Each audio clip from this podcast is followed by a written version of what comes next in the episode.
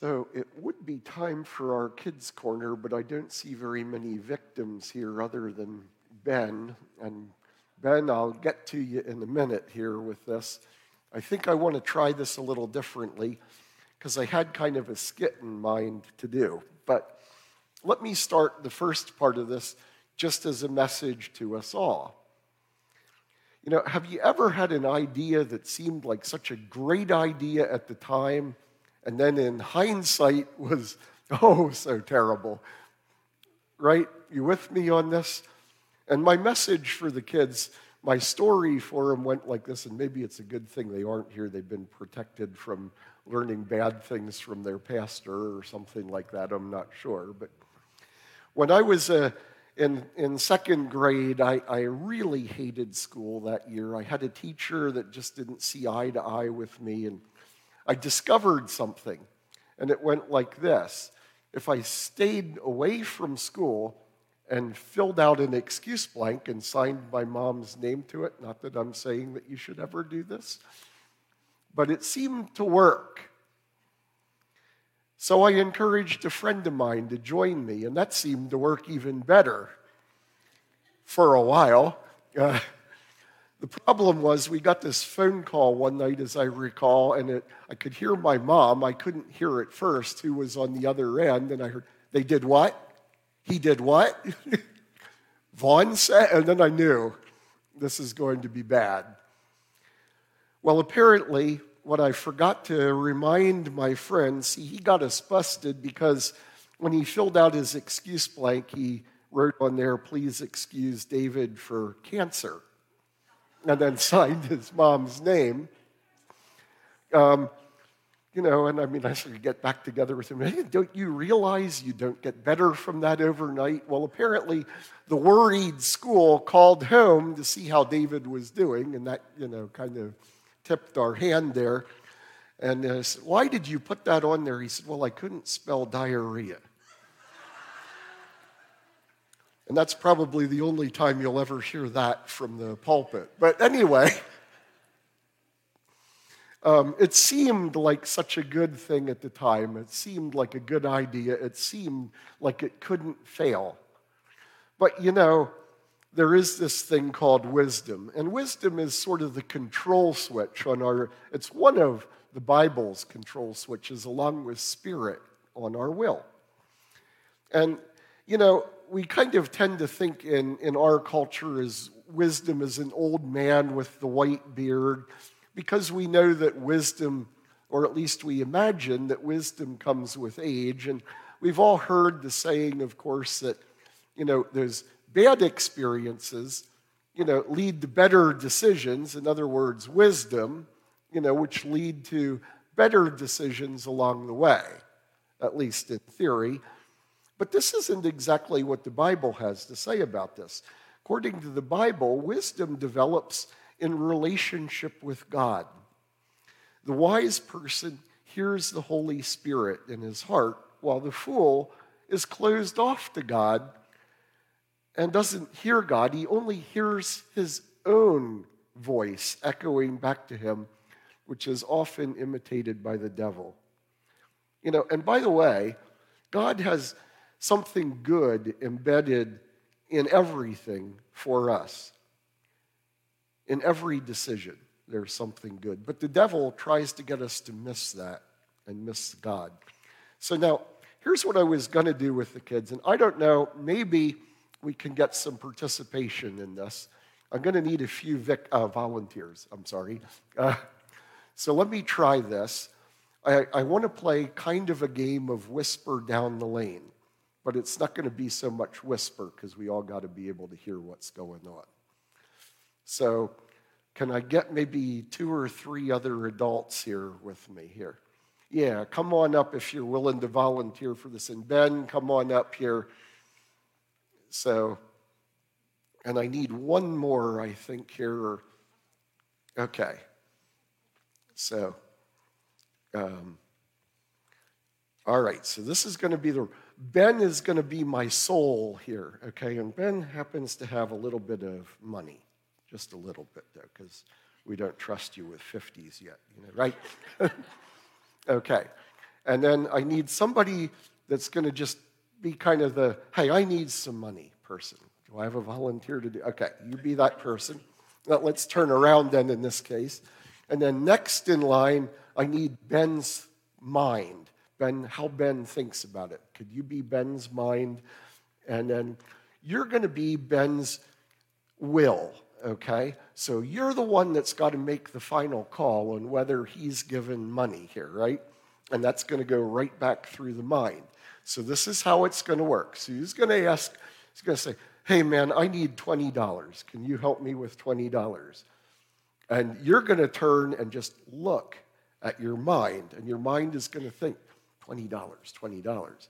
And your mind and soul, in, or I'm sorry, mind and spirit, and I'm going to be back here being spirit, okay, are going to try and influence this decision together, and then will is going to call it, okay? And you're going to do what, what Will says.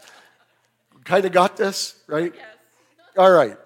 So let, us try this. And by the way, the first time I'm going to be, I'm going to be a not so nice spirit. The first time here, I'm going to be kind of natural man's spirit.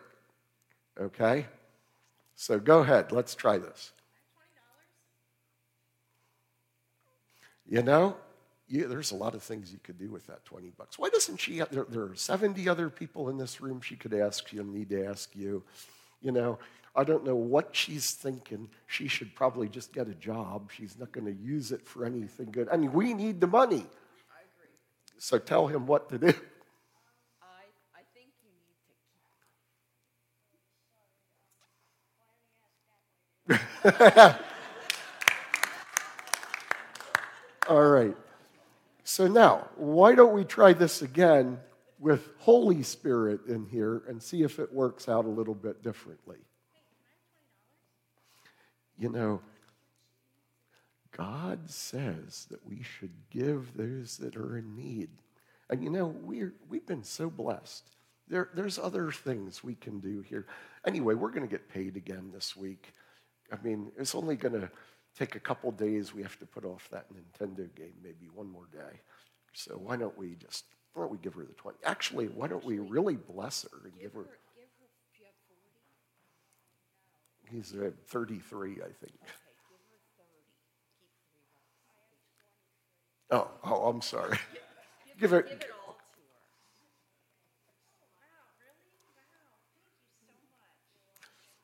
Okay, can I have a hand here for my performers? Second. And thank you for being willing to do this. So, oh, that'll get you free on Marvin Gardens, I think, there. But so, the point of this is sort of how we end up kind of talking to ourselves in our own mind. We've all had this experience when we're approached by the hey, give me 20 bucks people. We sort of think it out.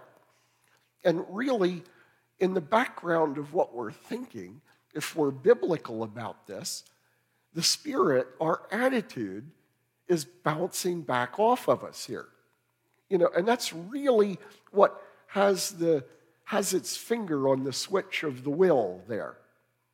You know, it's the will that's going to determine what actually happens in this situation.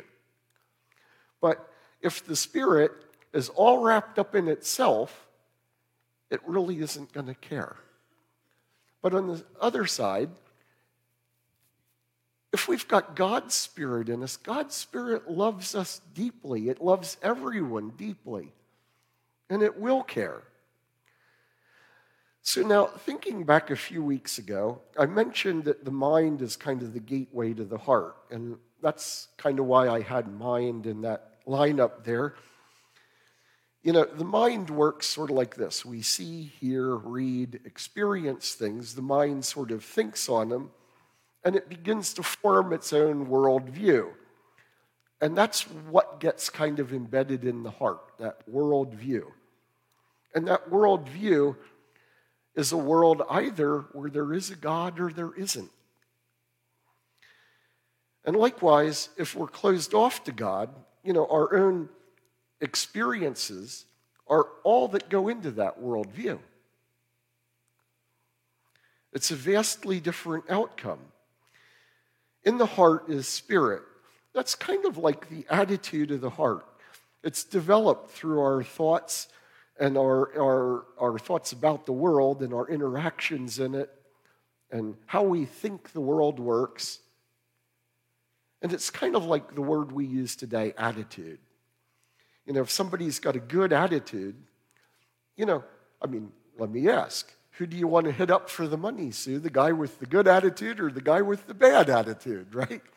You know, so it's kind of along that line, except that in this case, attitude has a finger on the control switch in the will. So, how does wisdom then fit into this? Well, wisdom is kind of like a second control switch on the will. This is kind of what the Bible lays out here, or at least what we believe it says. Um, so let me try and outline how I think this works. Proverbs 1 is about gaining wisdom. It says, gaining wisdom is helpful for prudent behavior, for doing what's right, for acting with fairness and justice. So, wisdom then is sort of like this knowledge inside the heart also with its finger on the will. And also recall that the control center, you know, the heart and the will and all of this is kind of like our control center. It's where our intentions lie. So, the heart being the center of intentionality, the center of the will, you know, but wisdom is, is according to the Proverbs, supreme here. It interacts with mind it changes the thought patterns in your mind, it controls emotion, and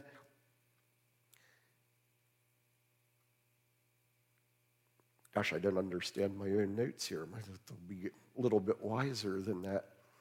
But uh, in any event, um, wisdom is, is what we need to make good decisions. And Proverbs 4 goes on to say, by the way, that people are destroyed for their lack of wisdom. You know, without wisdom, we can't apply the deep knowledge of God.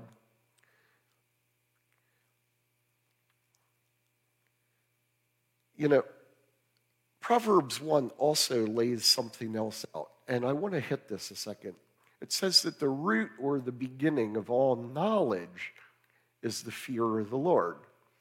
Now, I want to be clear here on what I'm talking about. In this case, fear is not holy terror of the, of the Lord. Rather, fear is reverence or position. You know, if in olden days I approached King Jeff and I know that Jeff has power over my life, I've got to have some degree of trepidation, some degree of reverence in approaching him with my issue, right? I'm not just going to walk in there and, you know, sit in Jeff's organ and say, hey, you know what I'd really like. I'm going to approach this a lot differently. So, this reverence of God stems from God's all powerful ability as creator. And we should bear that in mind. You know, that fear of the Lord is basically realizing that God is God and I am not. This fear of the Lord puts me back into my place. I am not God. I am a very poor God, you know, to the extent that I play one in my own mind. In other words, you know, and let me actually back up in this a second and say it this way both the wise person and the fool have knowledge. But if I'm going to be biblical about this one, I'd have to say only the wise person has knowledge of and from God.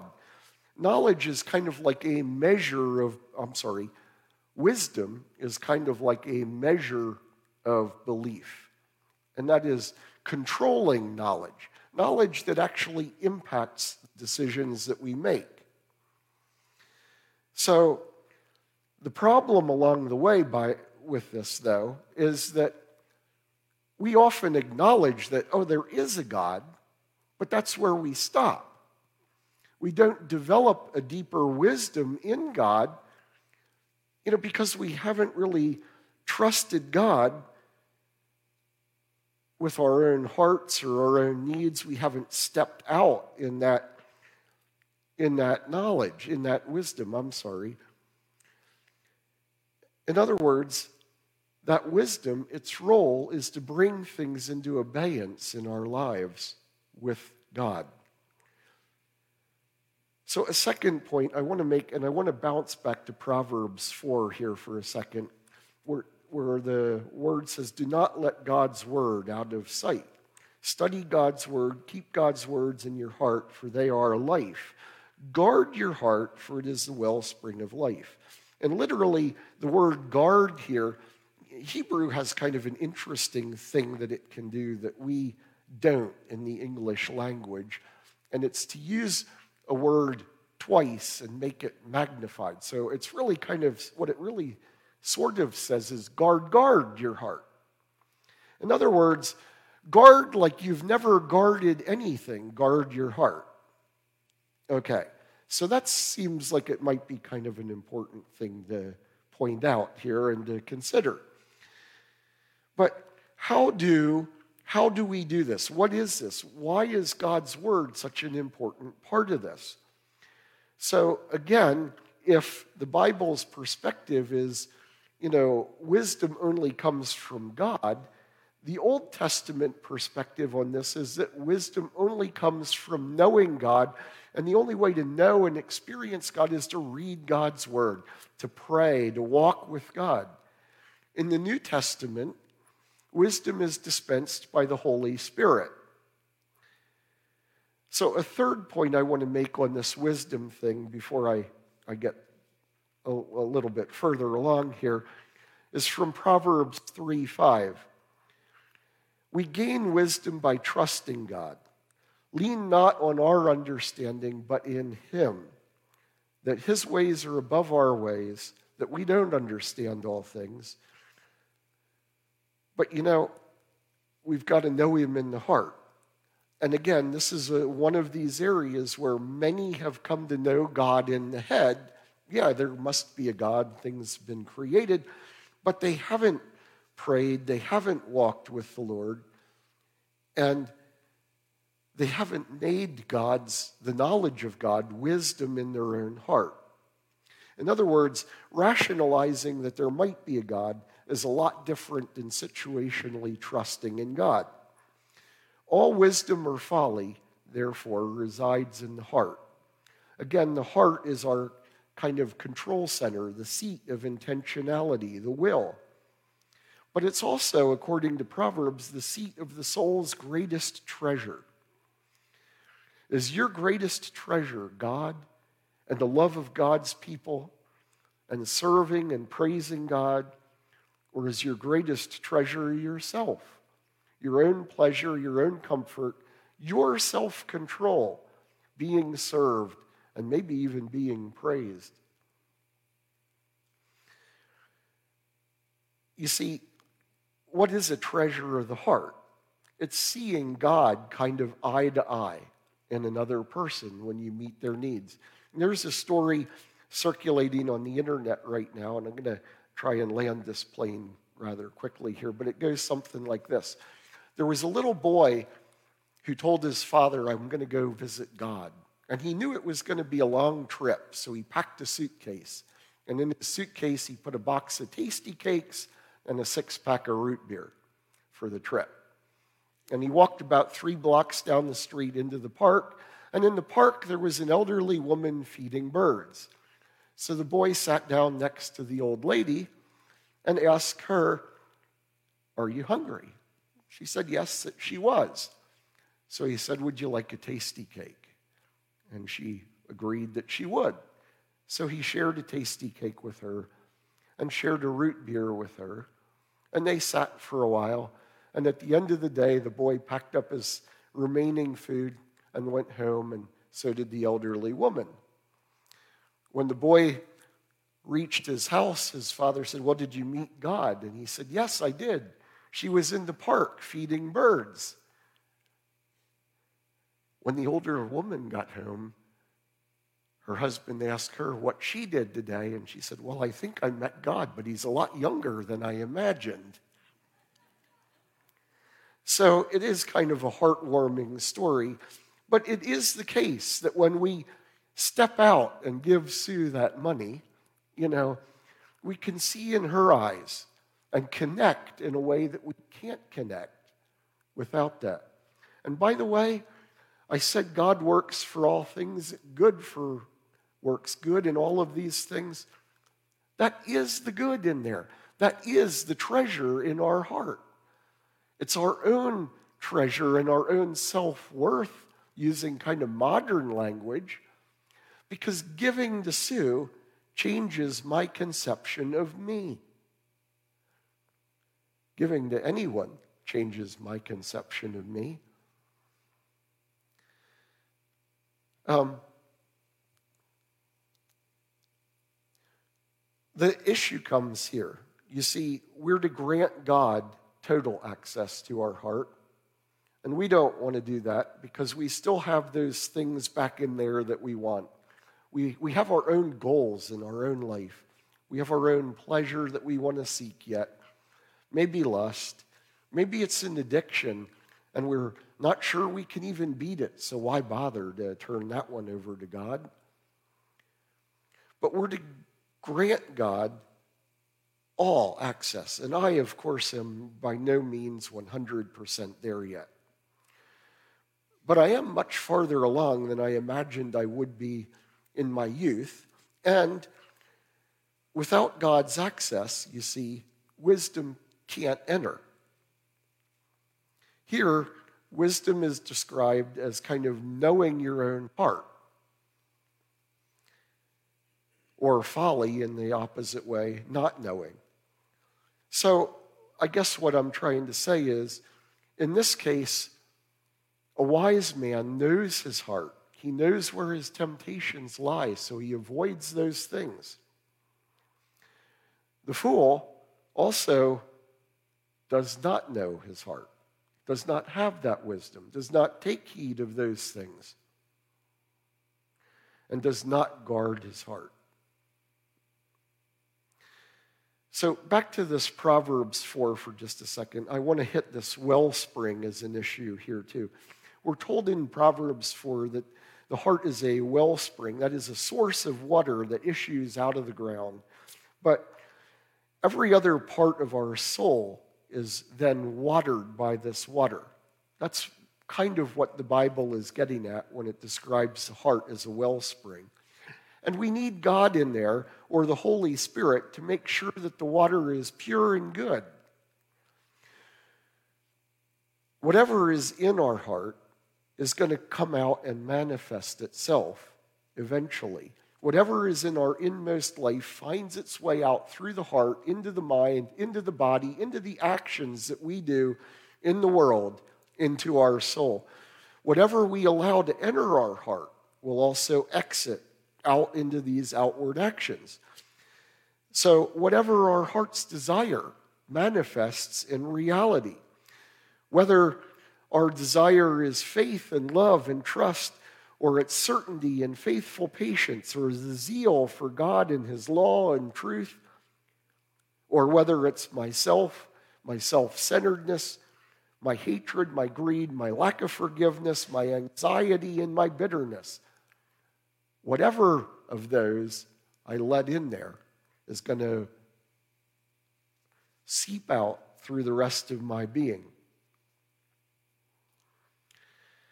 So either wisdom or folly, they work their ways out through and through. But the goal of wisdom then is to control our thoughts and knowledge so that they're pleasant to the soul. It's to provide discretion, to keep us from foolish error. It's to provide understanding. And understanding is rather specific also in Hebrew. It's the comprehension of the truth of God that guards us against the actions of a foolish will. A will that aligns with God leads us to love what He loves. It leads us to act in righteous ways. And by the way, God's ways always have good intentions embedded in them. Thank you.